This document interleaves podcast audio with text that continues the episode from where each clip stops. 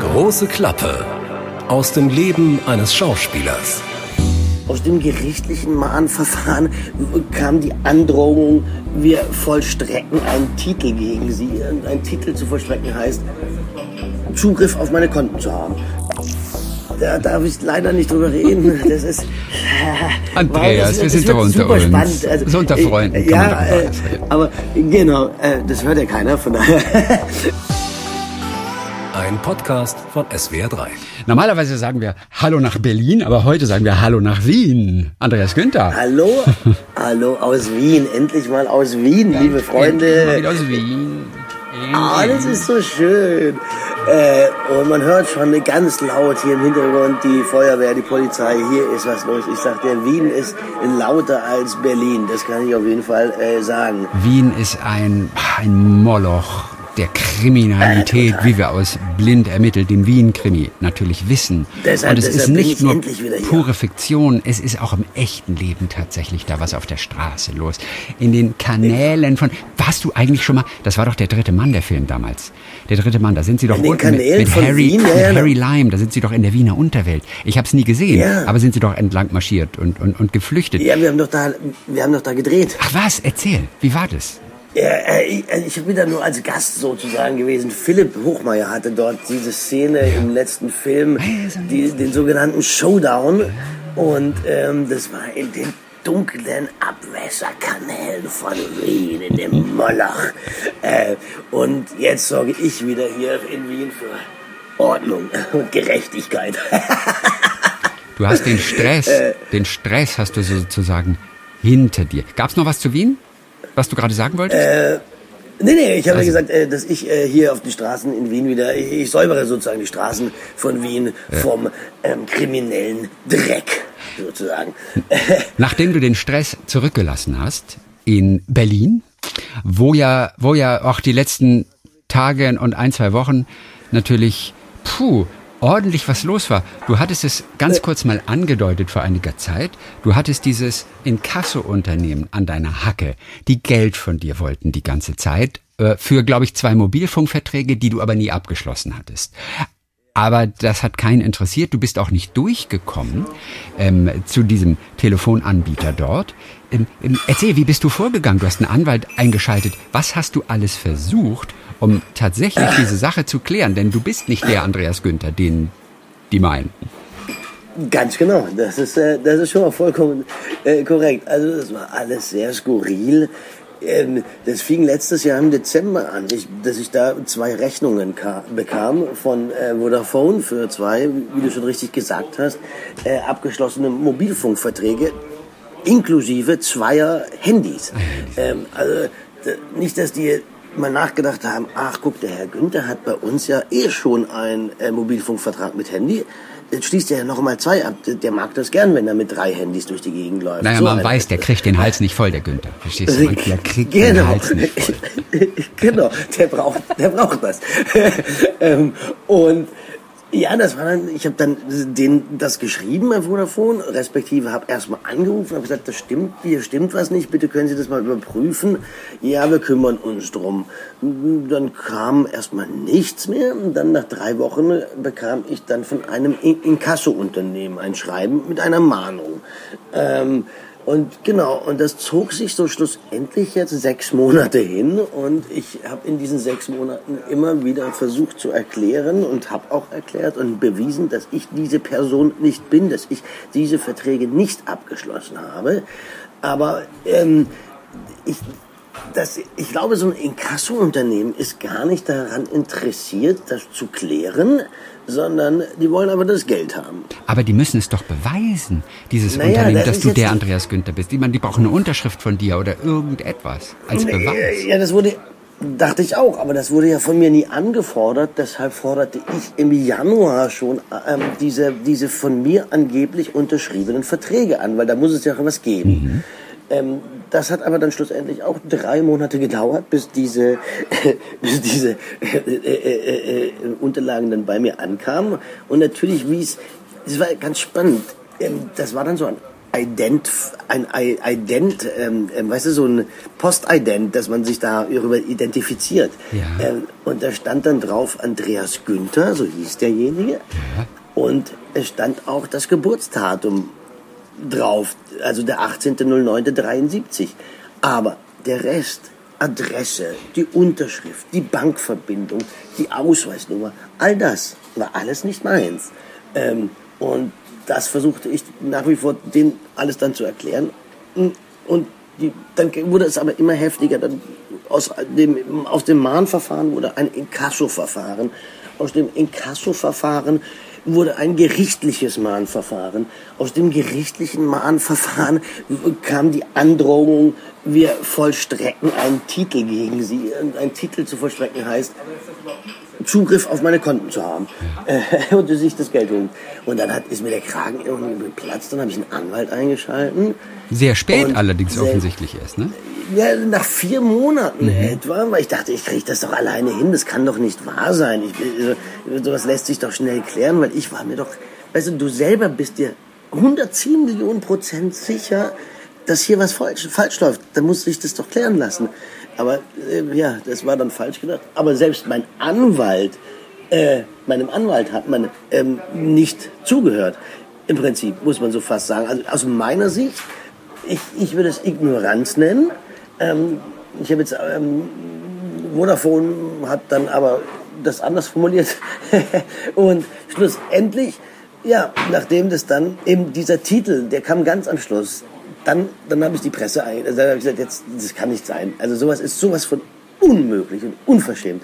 Es wundert ja eigentlich, dass dein Anwalt da tatsächlich nichts machen konnte, denn Name, Geburtsdatum, okay, stimmten Mhm. überein, der Rest aber nicht. Du bist es im Prinzip ja eigentlich gar nicht gewesen. Ich bin, nein, ich bin's nicht, genau, ich bin's nicht. Ah. Und das, das ist ja das Verrückte. Und jetzt, pass auf, jetzt habe ich das ja öffentlich gemacht. Als ich das öffentlich machte, habe ich das natürlich, kam, bekam ich viele Posts, äh, Briefe äh, von, von anderen Menschen. Und das Krasse ist, es geht so vielen genauso. Jetzt hat eine Bekannte geschrieben, ich kämpfe seit zwei Jahren mit einem Anwalt gegen einen Stromanbieter. Das ist kein, chancenlos. Die hören einem irgendwann nicht zu. Steckt eine Betrugsmasche hinter deinem Ding? Oder ist es wirklich nur ein Versehen, ein unglückliches? Nein, nein, nein. Also es, also es steckt eine Betrugsmasche dahinter, Ja. ja. Vodafone hat dann schlussendlich, als dann die Bild das ja groß gebracht hatte und das Fernsehen darüber berichtet hatte, ähm, äh, ähm, hat Vodafone das interessanterweise innerhalb von vier Tagen klären können und meine Daten wurden, ich bin Opfer eines Datenklaus, also mit meinem, Da- irgendjemand hat meine Daten geklaut. Äh, Im Prinzip meine Identität und hat mit meiner Identität äh, Ver Verträge abgeschlossen, massiv telefoniert und super teure Telefone wahrscheinlich ge- abgezockt. Aber welche Daten sind es? Also ich meine, ja, da- Name, Geburtsdatum ist ist ja- ja, jetzt pass ist ja easy peasy. Die Bankdaten aber auf der Genau. Handyrechnung waren ja andere. Das waren ja gar nicht deine. Ja, ja, eben, eben. Und das fragte ich ja dann. Schlussendlich ähm, ähm, äh, habe ich jetzt ja mit Vodafone einige Gespräche gemacht. Und ähm, das müsste man recherchieren, wurde mir gesagt. Weil ich habe auch gesagt, wissen Sie, erklären Sie mir doch. Also die Verträge, die hier abgeschlossen worden sind, wie du gesagt hast, Bank, Bankverbindung, Ausweisnummer und Lilalo, alles nicht meins. Wie passe ich hier hinein? Also wo, wo, wo ist dieser Haken? Und dann sagte dieser Vodafone-Mann, ähm, das kann er momentan noch nicht erklären, aber ähm, da sind sie dran, das noch genau nachzurecherchieren. Ähm, und äh, ich bin einfach nur froh, dass es vorbei ist. Ich muss schon sagen, wenn du alle drei Wochen, sechs Monate lang so einen Brief vom Inkasso-Unternehmen bekommst, das ist so ein ganz komisches, unbewusstes, blödes Gefühl und auch irgend so ein Druck baut sich da auf. Ich habe dann Schluss äh, hinten, so, je länger das ging, gemerkt, oh fuck, ey, jetzt kann ich nicht zehn Tage weg sein, weil wenn jetzt so ein, so ein gerichtliches Mahnverfahren kommt, wo ich ja innerhalb einer gewissen Frist auch einen Widerspruch einlegen muss, weil sonst hast du ja die Scheiße echt am Sack, sag ich mal, äh, da, äh, äh, ja, weißt du, du musst ja, du musst das ja alles in gewissen Fristen erledigt haben weil sonst ähm, ist es vorbei. Äh, dann können die der, dann, dann ist ein Gericht an, dann musst du vor das Gericht irgendwie. Ja, ja. Also das ist schon, ich habe das denen auch gesagt und was ich, also was, das ging halt dann auch so weit, dass Vodafone diese Adresse, die in diesem Vertrag genannt worden ist, die hat Vodafone bei der Schufa als meine angegeben. Natürlich mit diesen mit, den, mit der Schuld, mit der finanziellen Schuld eines äh, von zwei Mobilfunkverträgen. Das wusste ich natürlich nicht. Jetzt hat dann irgendwann, habe ich die Geschichte einem Freund erzählt, vor drei Monaten, dann sagte er, du, also an deiner Stelle würde ich mal nur so eine Selbstauskunft bei der Schufa beantragen. Nicht, dass da vielleicht irgendwie was Blödes eingetragen wurde. Fucking Scheiße, dann haben die tatsächlich diese Adresse eingetragen. Und ich hatte natürlich, jetzt war, wurde mir nicht klar, Nicht deine echte Adresse äh, allerdings. Nicht deine Berliner Nein, nein, Adresse nicht meine, nein, nein, nein, nein. Die, ja, die stand ja eh drin in meinen Schufa. Das ist ja meine ganz normale Adresse. Genau. Aber sie haben diese, von diesen Mobilfunkverträgen diese Adresse eingetragen lassen. Aber das bist du ja gar Und nicht eigentlich. Nein, nein, aber, aber, aber ja eben, das ist ja das Verbrechen, dass, dass die das gemacht haben. Dann Dadurch hast du aber gar keine Nachteile, weil du bist das ja gar nicht, der mit den Schulden eingetragen Doch, ist. Natürlich, weil ich, ich musste doch mein ganzes Schufa-Konto säubern. Ich musste nachweisen bei der Schufa, dass ich das nicht bin. Okay. Hä? Das hat Wochen Aber du hattest zwei Schufa-Einträge im Prinzip deinen regulären Schufa-Eintrag, da war nix. Ja. Und den mit der Gelsenkirchen-Adresse ja, offensichtlich.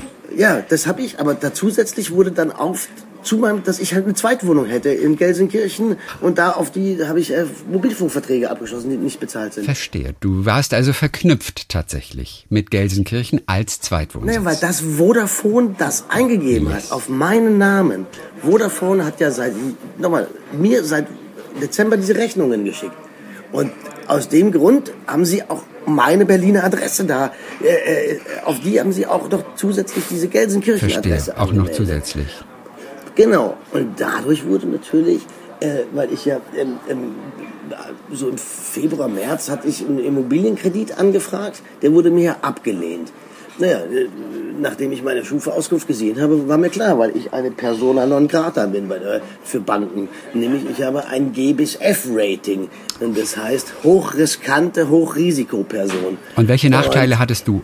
Das war dieser Immobilienkredit. Mit welcher Begründung wurde der abgelehnt damals?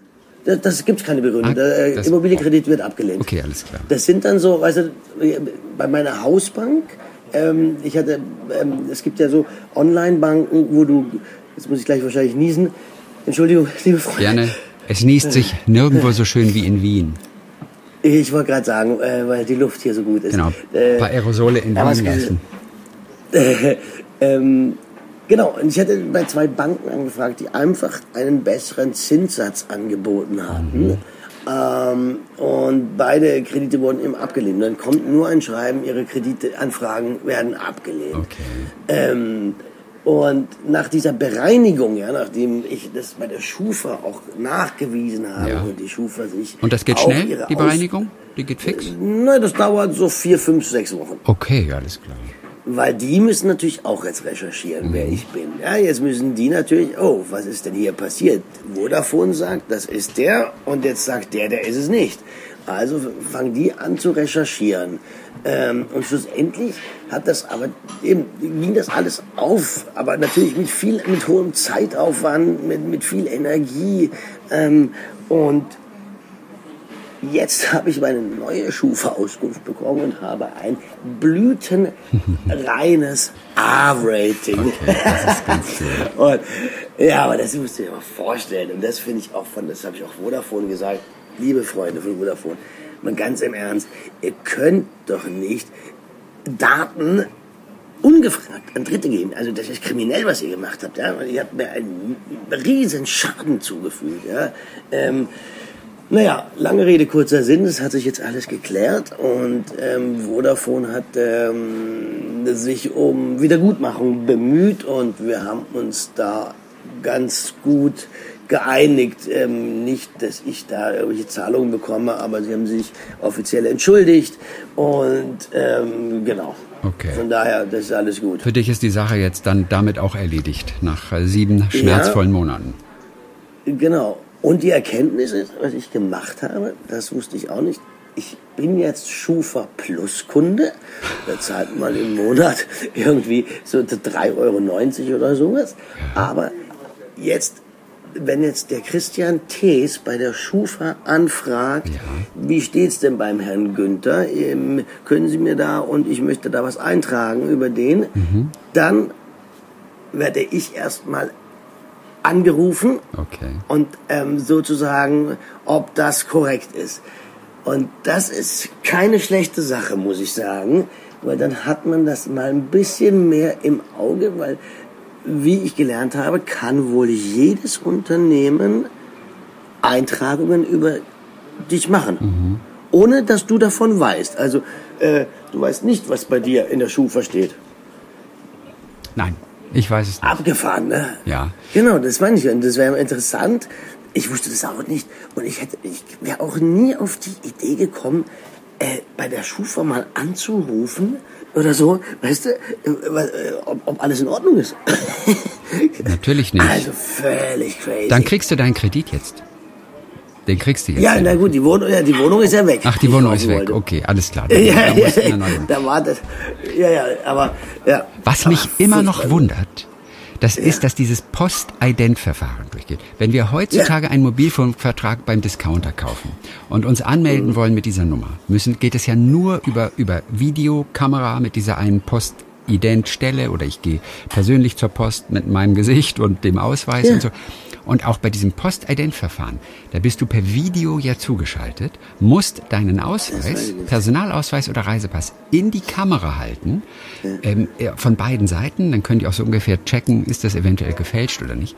Das heißt, dieser Prozess muss auch stattgefunden haben. Und ich würde denken, es gibt davon ein Videoschnipsel, es gibt davon ein Foto, das die machen, einen Screenshot. Das ist diese Person, das ist der Ausweis.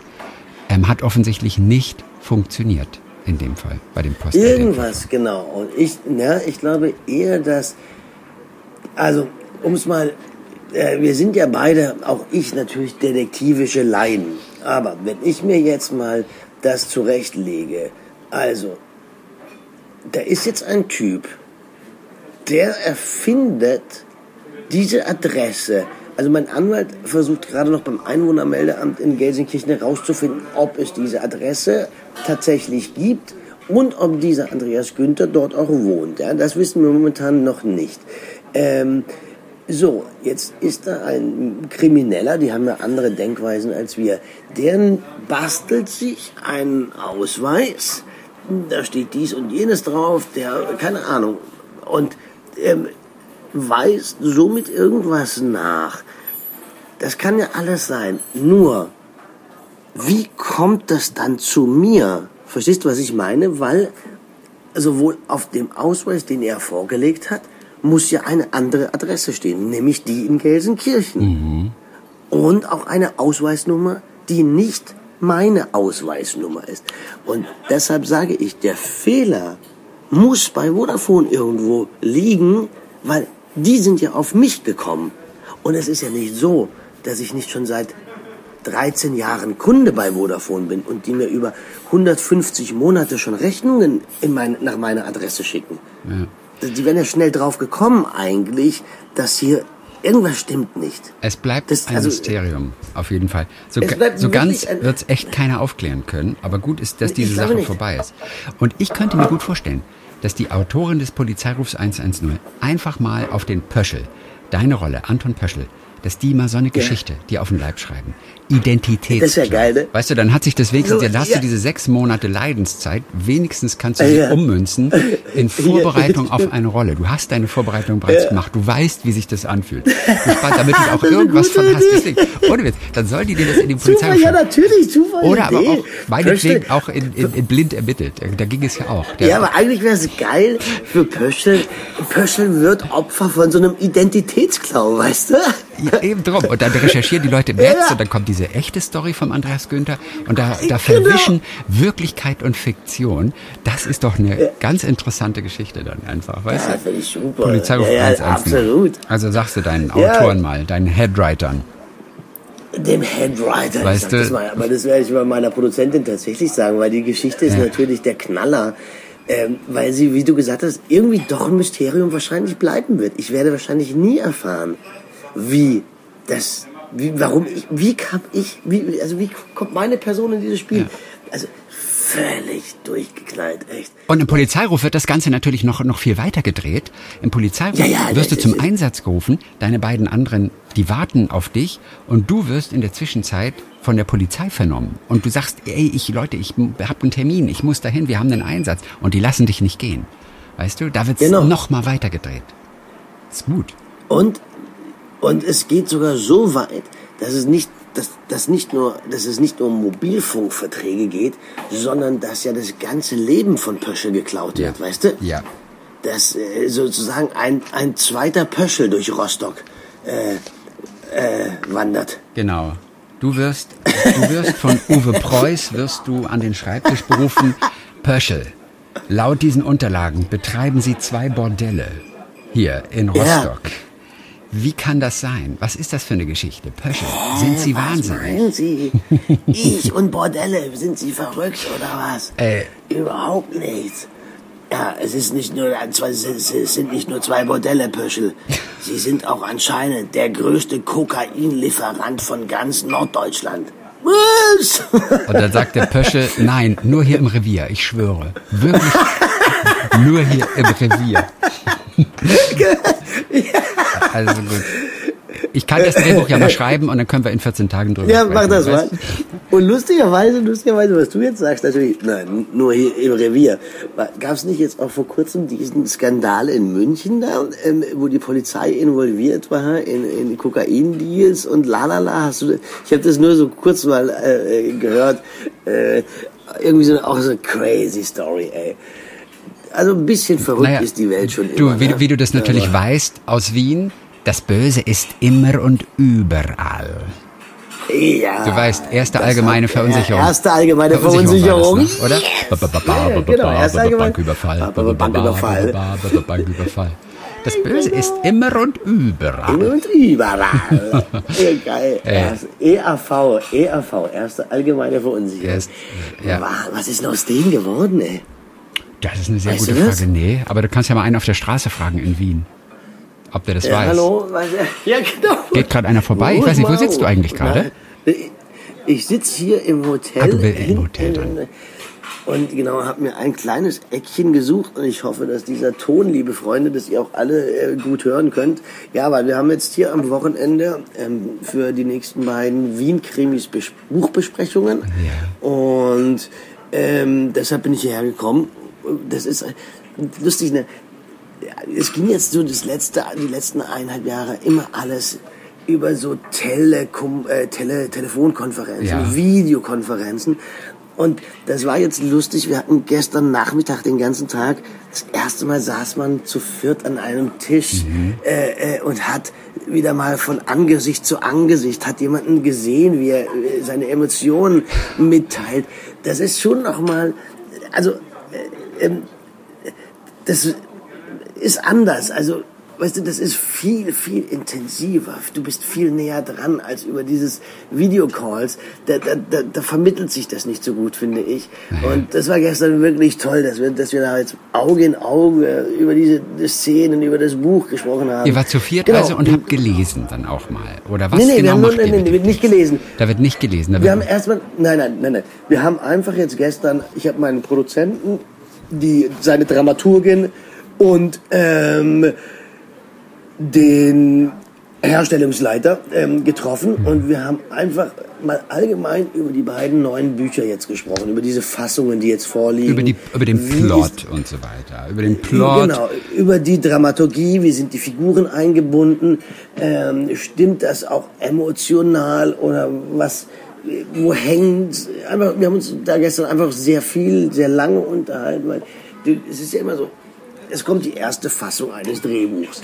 Ich schreibe, ist ja von einem Autoren geschrieben und dann werden Anmerkungen gemacht, hier und hier, dann kommt die zweite, dann kommt die dritte, dann kommt die vierte und ich denke mal so nach der fünften, sechsten Fassung, da ähm, kann man drüber nachdenken, das wäre dann so eine Fassung, die man auch drehen kann. Ähm, und ähm, ja, und ich bin total dankbar, dass ich da mit einbezogen werde.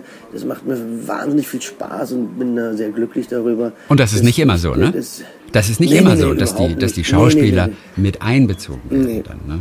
Nee, Aber das in dem ist Fall tatsächlich schon. nicht immer so. Ja, Und ähm, das, die, die sagen halt, das macht natürlich auch Sinn, ähm, dieses von einem Schauspieler dann auch zu hören, äh, wie er das sieht. Ja, ich sehe das ja nochmal anders, mit anderen Augen oder einem anderen Gefühl als die, steckt da vielleicht auch sofort tiefer drin. Also auf jeden Fall macht sowas wahnsinnig viel Sinn. Genau. Und jetzt, heute Nachmittag, treffen wir uns nochmal. Und genau, und morgen noch einmal kurz mit dem Autoren dann. Was macht der Herstellungsleiter eigentlich, den du gerade erwähnt hast, der auch mit dabei ist?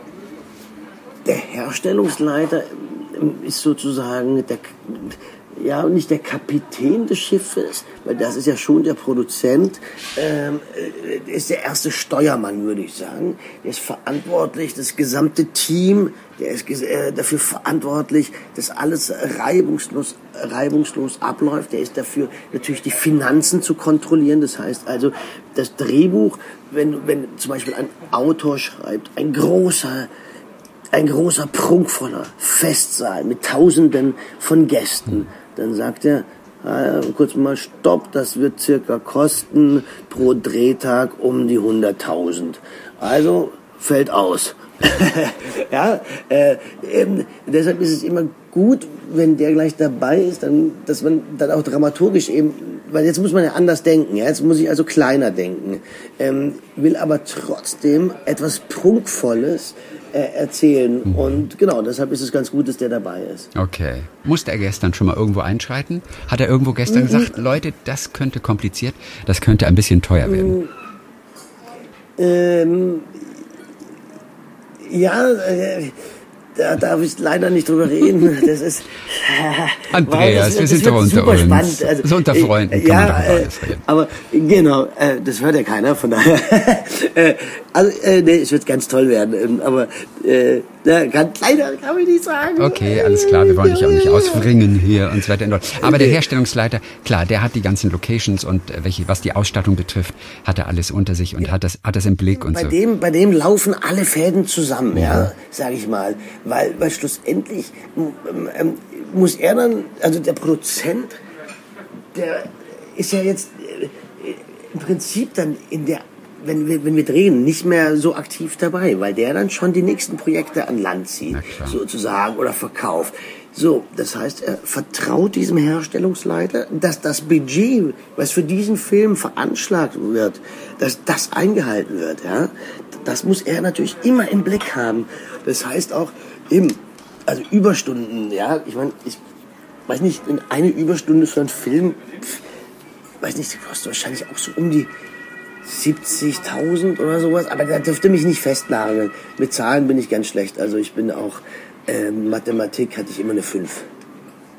Bei den Münchnern übrigens, du hast den Skandal vorhin angesprochen, das war im Mai Ja, so eine genau. Geschichte. 36 Beamte, lese ich gerade, äh, stehen, stehen unter Verdacht, Kon Kokain konsumiert zu haben.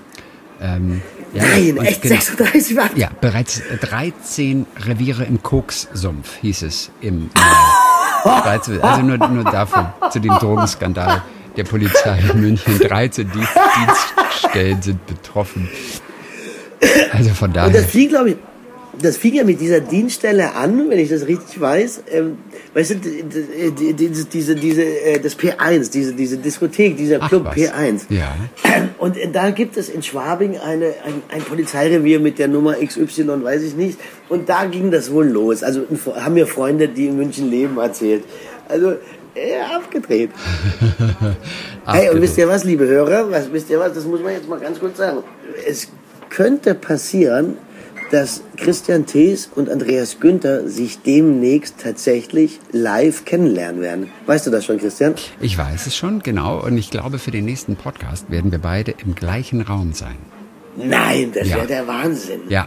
Das heißt, das heißt, liebe Hörer, äh, liebe, liebe Zuhörer, äh, äh, die nächste Folge, das ist ja dann schon die nächste, wa? Das ist die nächste Wenn Folge. wir zusammen im Studio ja, auf sind. jeden Fall. Die nächste Folge dann. Ja.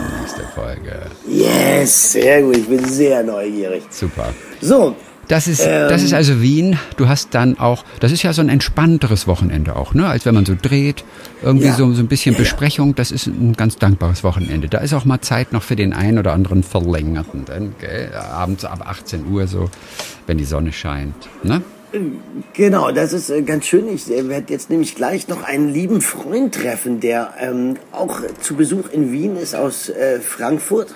Ähm, und freue mich jetzt, jetzt habe ich nämlich noch ein bisschen Zeit, mit dem kurz einen Kaffee trinken zu gehen.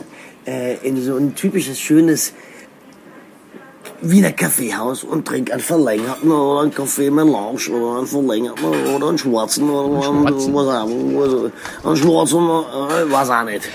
Zum Oder Abschluss. einen mit Schuss. Ja, Ja. Mit Schuss. Zu, zum Abschluss können wir noch ein bisschen Lernen von Brian Cranston machen. Ich, äh, Oh ja, ich hab ja, noch mal eine, Lernen mit Bryan- Auch eine wirklich interessante Geschichte von Brian Cranston, über den wir gesprochen haben, der große Star aus Breaking Bad. Ähm, ich habe seine Biografie vor kurzem gelesen, Alive in Parts. Und Du ähm, bist ein großer Fan von dem, ich ja? finde ihn wirklich ganz, ganz toll. Vor allem nachdem ich diese Biografie Mhm. gelesen habe. Er ist ein echter, auch, auch wirklich ein Mensch und einer, der mit beiden Beinen am Boden geblieben ist.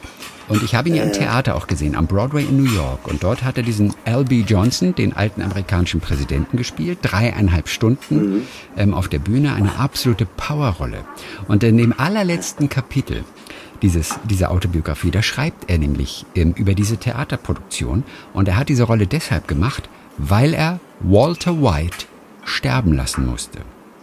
Weißt du, er wurde immer nur noch identifiziert mit Walter White. Diese Breaking Bad Ja. Überrolle natürlich. Ja, ja, ja, ja, Und ja, ja, davon klar, Logo. wollte er weg. Mit was anderem mal wieder Schlagzeilen machen. Und deswegen war ihm wichtig, ein anderes Medium zu bedienen.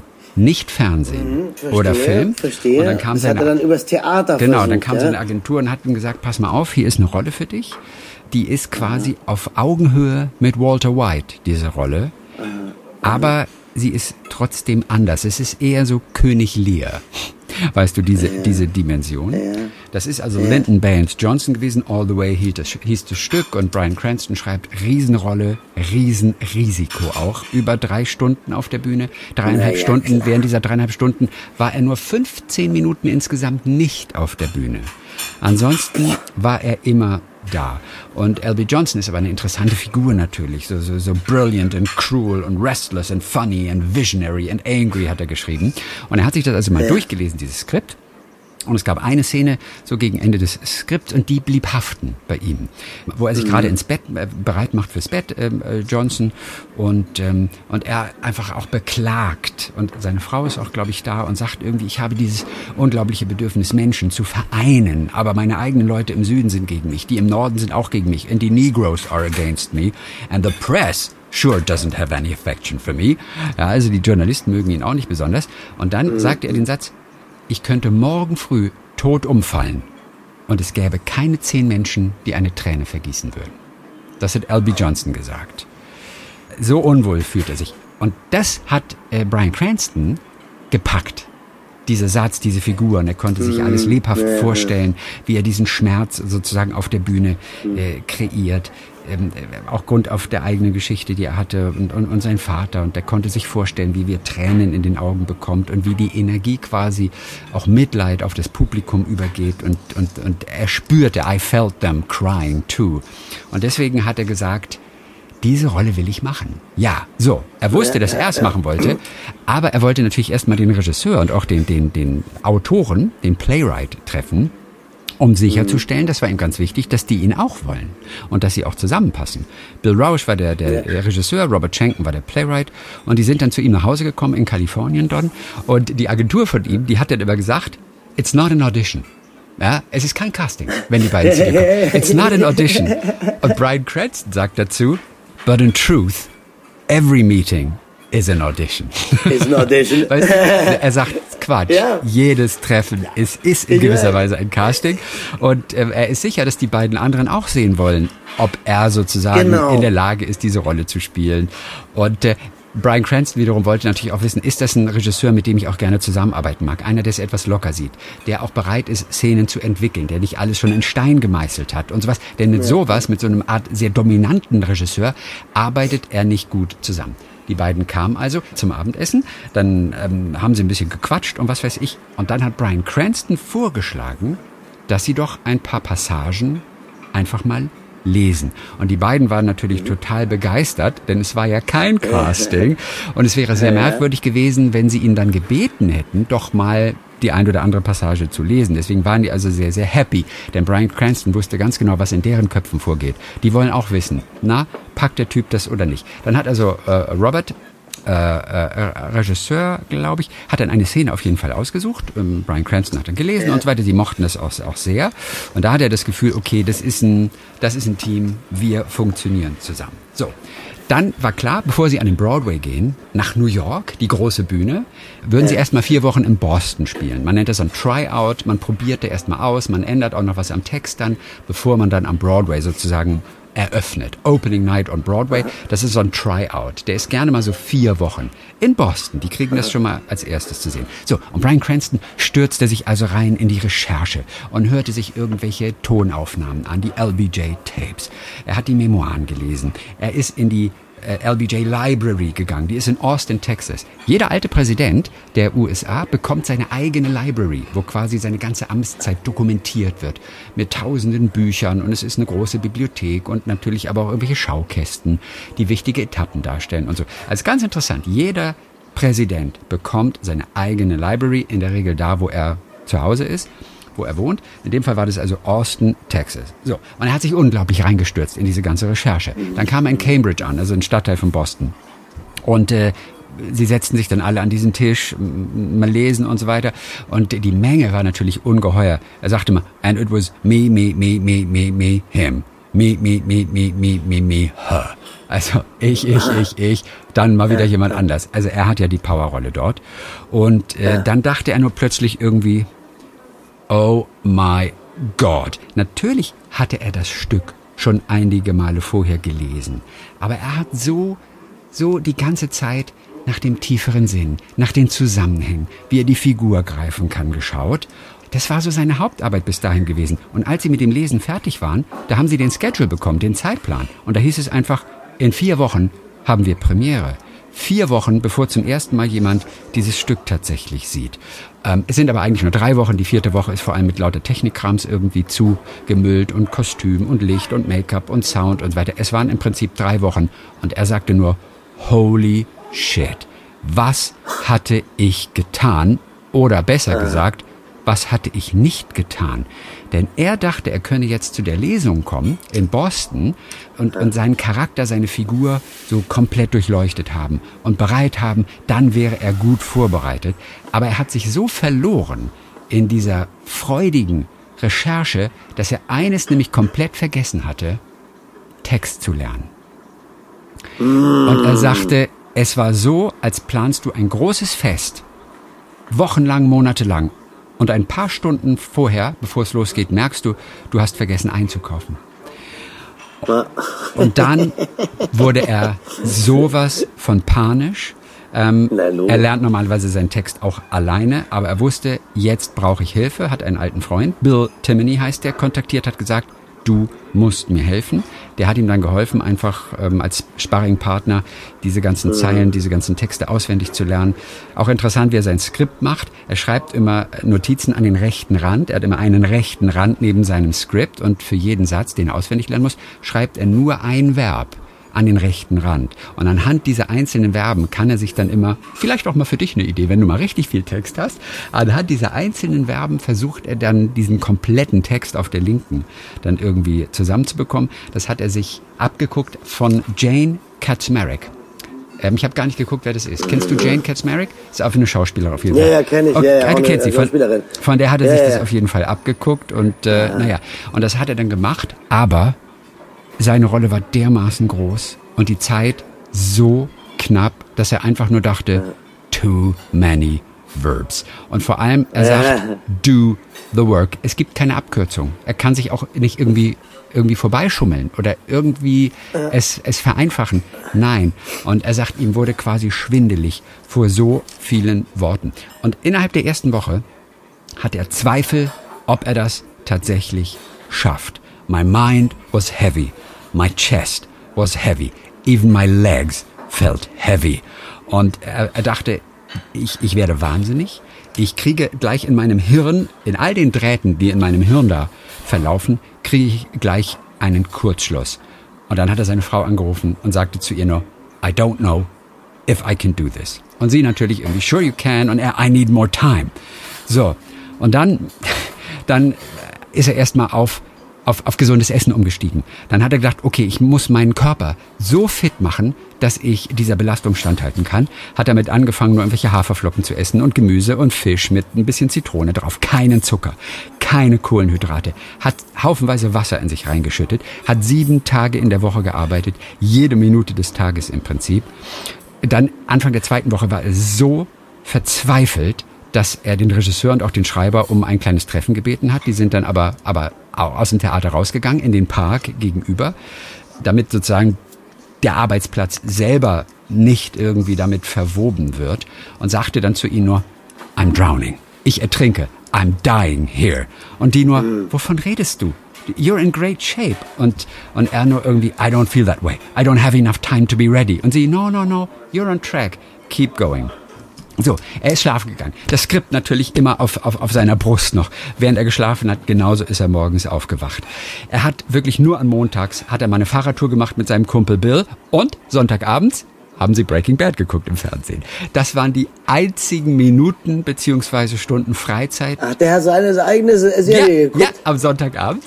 Das war sozusagen Abgefuckt. die einzige Freizeit, die er sich gegönnt hat, um kurz mal ein bisschen abzuschalten. Ja. Und die anderen Schauspieler natürlich, die kamen dann am nächsten Tag oder nach dem Wochenende, haben gesagt irgendwie, ey, wir waren da Abendessen und den Tagesausflug gemacht und so weiter. Hey, hast du diesen neuen Film schon gesehen?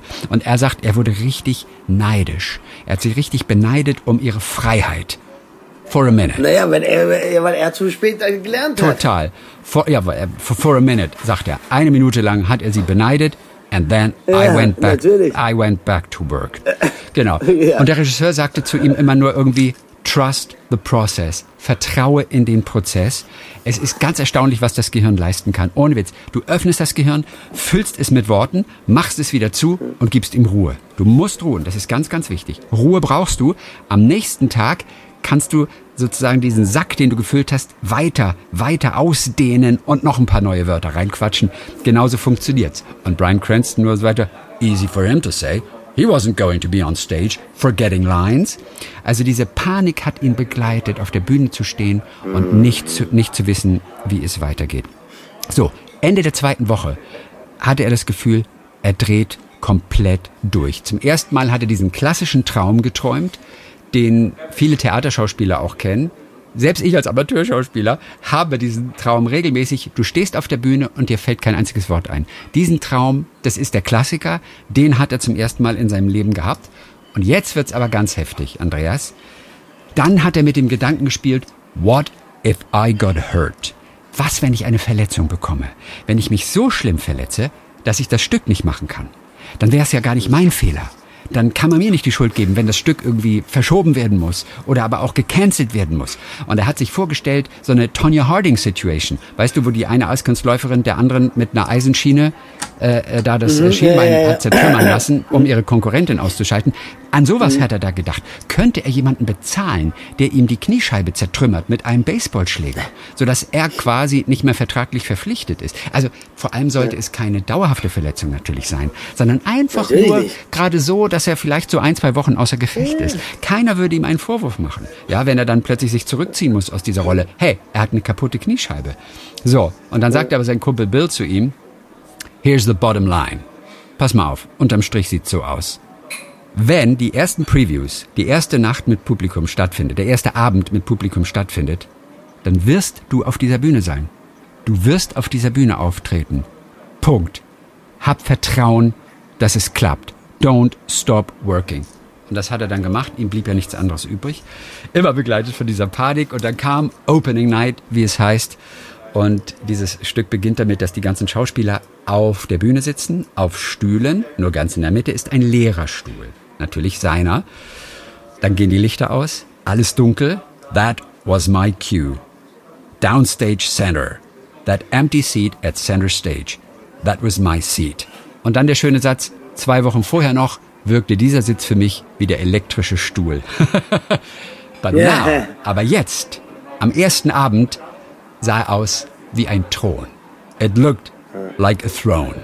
Und dann ging das Licht aus. Er bekam dieses Lächeln. Er ist auf die Bühne gegangen. und hat kapiert, dass alles dazugehört. The doubt, der Zweifel, the work, the pain. Und er ist auf die Bühne gegangen. Und er sagt, diese vier Wochen, das war die Vorbereitung für diesen einen Moment. It was so I could live this moment. Und dann die letzten Sätze auf Englisch nochmal.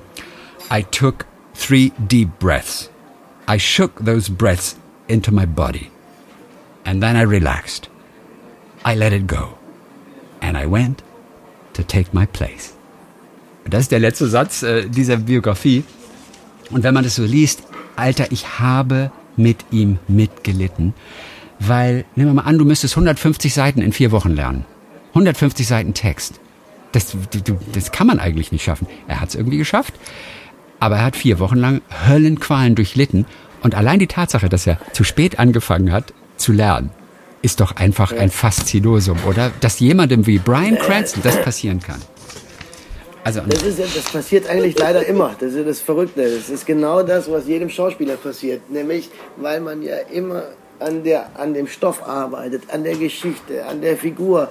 Und man, so wie, wie ich ja auch mal gesagt habe, der Text geht automatisch. Natürlich haben, wir hier nicht so viel Text, ja, aber äh, natürlich, wenn ich aber zwei Seiten alleine habe, das muss ich auch lernen. Das geht nicht von selber. Das musst du einfach lernen. Aber das vergisst man natürlich dann immer wieder. Also, ja, Wahnsinn, Brian Cranston. Also, geiler Typ auf jeden Fall. Und ich finde es auch so toll, dass er das auch so offen erzählt und so offen schreibt, dass er da auch wirklich eigentlich irgendwo abgelust hat zwischendurch. Ähm, ich meine, klar, das, wie gesagt, wir reden von einem Theaterstück, das dreieinhalb Stunden geht. Und ja. er ist drei Stunden, 15 Minuten davon auf der Bühne. Das ist unglaublich. Es ist unglaublich. Natürlich, das, also, äh, Du, ich, aber das weiß man doch vorher. Theater. Das weiß man doch vorher, ja, dass, man, aber, dass man da unglaublich viel Text zu lernen hat. Also ein Wahnsinn. Ja, aber das, das, das sieht gemacht. man nicht. Das sieht man alles nicht. Das, ist ja das Verrückte. Du, du, du denkst äh, du denkst erstmal nur, ich, so wie Charlie jetzt doch auch. Er musste diesen Bukov gehen lassen, weil sonst wäre er sein Leben lang Bukov gewesen. Genauso wie äh, äh, Brian Cranston, dieser White. Ja? ja. du musst diese Rolle loslassen, weil sonst kommst du da aus der Nummer nicht mehr raus. Äh, und dann musst du was anderes machen. Und Charlie spielt ja auch wahnsinnig viel Theater. Und ich ja. bewundere das ja. Ich bin überhaupt kein Theatermensch. Überhaupt nicht. Ich habe keine Ausbildung stand. Also Bühne ist für mich absolut, äh, glaube ich, tatsächlich auch so dieses oh, dieser elektrische Stuhl, ja, sag ich mal. Ähm, Aber deshalb, du weißt, das ist mein das Ziel, ist, Andreas. Während unser Podcast läuft, werden wir dich in einem Theaterstück erleben, hoffentlich. Oh, und werden wir dich no. unterbekommen. Und wir werden dich in diesem oh, Brian Cranston-artigen. Prozess werden wir dich begleiten. Es muss ja nicht gleich eine fette Hauptrolle sein, aber ja, ich, ich möchte, dass du deiner Agentin ja, sagst, sie soll sich oh bitte nach einer Gott. Theaterrolle umschauen, denn wir und all unsere Zuschauer, äh, Zuhörer meine ich, ähm, dieses Podcasts wollen dich bei diesem Prozess begleiten, mit dir deine erste ja, Theaterrolle schön, ne? Ähm, ihr begleitet mich ja eh schon bei allen Rollen, von daher werdet ihr jetzt, wenn ich dann den Wien-Krimi vorbereite, da werdet ihr so Ähnliches erleben. Ähm, nein, aber äh, nee, alles gut. Äh, wir werden sehen, was passiert, auf jeden Fall. Ähm, ja. Jetzt muss ich nämlich los. ja, ich weiß, dass du los musst. Und, und nächste Woche, äh, beziehungsweise in 14 Tagen, sehen wir uns tatsächlich ja. zum ersten Mal selbst. Ja, wir werden im gleichen Bahn, Raum Bahn, auch sein. Ne? Du bringst bitte ein, ein Skript mit äh, vom Wien-Krimi und dann werden wir einfach äh, zusammen einfach mal ja, so ein bisschen, wir, bisschen lesen. Wir werden mal eine Szene spielen. Ja. Ja, so, ja. nämlich der Christian sagt ja immer äh, Theater und äh, es hat ja auch schon viel gespielt. Ich, das machen wir. Wir werden schön eine Szene nächstes Mal spielen, wir zwei. Ja. Herrlich. Wie ist dein Englisch eigentlich? Mich. Wie ist dein Englisch eigentlich? Relativ akzentfrei? Ganz okay. Ja, ja, ich habe schon einen leichten Akzent. Also ich habe ja in, in, den USA gelebt, vier Monate, fünf Monate, ja. sechs Monate, glaube ich. Dann weiß ich, wo du deine erste Theaterrolle spielen wirst. Am Broadway. Nein. In meiner englischen Theatergruppe. Ah, An meiner alten Uni. Du hast eine Theatergruppe? Echt? Ja, da wirst du, da wirst du deine erste Rolle spielen. Auf Englisch halt. Ja. Es ist eine, eine englische Theatergruppe. Okay. Und dann werden wir ein paar Leute einladen. Nationaltheater Mannheim, Deutsches Theater Berlin. Ja. Verstehst du? Ja. Schaut euch bitte den Andreas Günther an. Und dann. Genau. Okay. Andreas, ich freue mich auf in 14 Tagen. Ich freue mich auch riesig, Christian. Unser erstes offizielles Live-Date. Und sag's den Wienern. Super. Und sag's den Wienern. Ja, ja, ich sag's den Wienern. Du willst nur spielen. spielen. Der Andreas, der, wie sagt, man der Wiener? Na, der Andreas, der will doch nur spülen. Spülen, der will nur spülen. Keine Angst, ah, der will nur spülen. Spülen. Darfst du gleich in die Küche vom Adlon. Ja, genau. was ist das große Hotel in Wien? Das, ähm, das ähm, gab's doch die Fernsehserie. Das Grand Ferdinand. Das Grand Ferdinand. Aber was war die Fernsehserie, die Das es- die es gab vor einiger Zeit? Das, das, andere- Das Sacher. Das Sacher, genau. Die Marke, Sacher, dann darfst du den das Sacher Sacher. spülen. Ja, denn da, das, äh, ja, Spulen. äh, das, ich weiß gar nicht, ob der Sacher noch auf hat. Kein- Die hatten ja so durch Corona so massive Probleme, habe ich mal Wirklich? gelesen. Ja, ich müsste mal rübergehen eigentlich. Und das Sacher hat aber noch auf, ich sehe es gerade auf der Webseite. Also die sind, die sind Ah, am Laufen. super. Ja, ja, ja, das wäre auch ein Ding. Das, ja, die haben, das die hättest du haben, aber auch gelesen. Ja, ja, nein, was heißt ein Ding? Hallo, die hat, glaube ich, 150 Leute entlassen. Okay. Also das ist, der war richtig unten. Muss mal schauen, ich- ähm, 100 oder 150 Leute musste er entlassen während der Corona-Krise. Ja, das ist Muss in- man nachlesen. Das ist in der Tat viel. Ich gebe mal ein. Ja. Zwei Nächte, ein Erwachsener. Gebe ich gerade mal ein, was das kostet. Äh, bis, du ein, ne? bisher noch 0, 0, 0. Ja, das ist schon 670 Euro. Okay, nee, danke, kann ich nicht. Wir, So, wir sehen da uns musst- in zwei Jetzt, Wochen. jetzt pass auf, nein, pass auf. Jetzt, da, wie der Wiener sagt, da musst eine fahren ins Gesporte, verstehst du mich? Was? Eine fahren musst. Du musst eine fahren ins Gesporte, mein Freund. Du musst dich einheiraten Das heißt, musst- in das Sacher, damit du da umsonst wohnen eine, darfst. eine fahren ins Gesporte, das heißt, du musst reinfahren in dein Gespartes. Ach, ins Gesportes, ich verstehe. Ja, ins du? Wieso? Servus, Pfirti und Baba. Bis in 14 Tagen. So machen wir das, bis dann. Ein Podcast von SWR3.